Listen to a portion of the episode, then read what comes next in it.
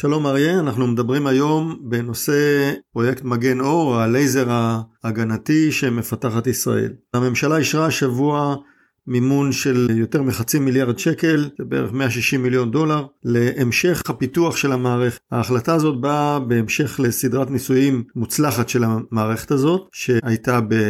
חודש אפריל, אנחנו דיווחנו על זה, והמערכת הוצגה בטקס קבלת הפנים של הנשיא ביידן בנתב"ג, אבל כנראה שבשלב זה עדיין לא הצליחו לשכנע את הדוד סם אה, להכניס את היד לכיס. הכוונה בישראל הייתה לגייס מימון אמריקאי להמשך פיתוח הפרויקט והצטיידות לאחר מכן, אבל בשלב זה כנראה לאור חוסר העניין האמריקאי בנושא הזה החליטו שהנושא חשוב מספיק כדי שישראל תממן אותו לבד. להזכיר שממשלת ישראל נמצאת בעודף גביית מיסים כך שכסף לא חסר כאן. אז במה מדובר? פרויקט מגן אור מדובר בלייזר רב עוצמה שמיועד להגן מפני רקטות, כלי טיס לא מאוישים, כטב"מים ופצצות מרגמה.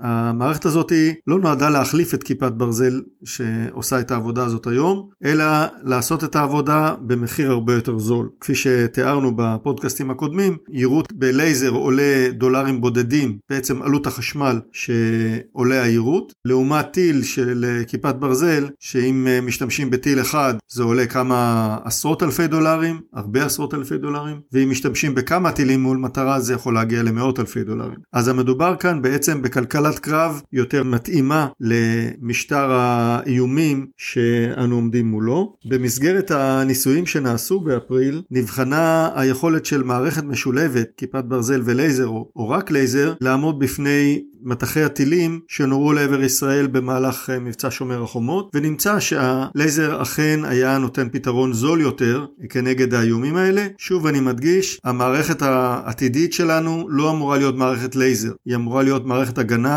רב שכבתית שמורכבת מכמה אלמנטים, ביניהם מערכת טילית כיפת ברזל ומערכת לייזר מגן אור. כן, כשמדברים על מערכת לייזר זה נשמע מאוד אקזוטי, זה מזכיר סרטי מדע בדיוני, אבל צריך לזכור, אם אתם לא זוכרים, אנחנו נזכיר לכם, שלמערכת לייזר כזו יש כמה בעיות מובנות כרגע, וכמה מובנות מטבע היותה קרן לייזר. בעיה ראשונה שאין עדיין לייזר מספיק חזק ליירט את האיומים שאנחנו רוצים ליירט. מדובר על לייזר חשמלי, כי לייזר כימי, שיש אותו בעוצמות גבוהות, הוא מזהם ואם הוא נפגע הוא יכול לגרום נזק סביבתי גדול. בעיה שנייה היא שקרן הלייזר צריכה לשהות על המטרה משהו כמו 2-3 שניות כדי לטגן אותה ולרסק אותה ואז היא לא יכולה לטפל באיום אחר. ויש עוד בעיה כמובן, שלייזר לא יכול לעבוד במצב של עננים. וכמו שאתה אמרת, מערכת הלייזר שמתכננים, היא תהיה מערכת משלימה לכיפת ברזל, לקלע דוד, למערכות כאלה. לא תהיה מערכת בלבדית. כמו שאמרת,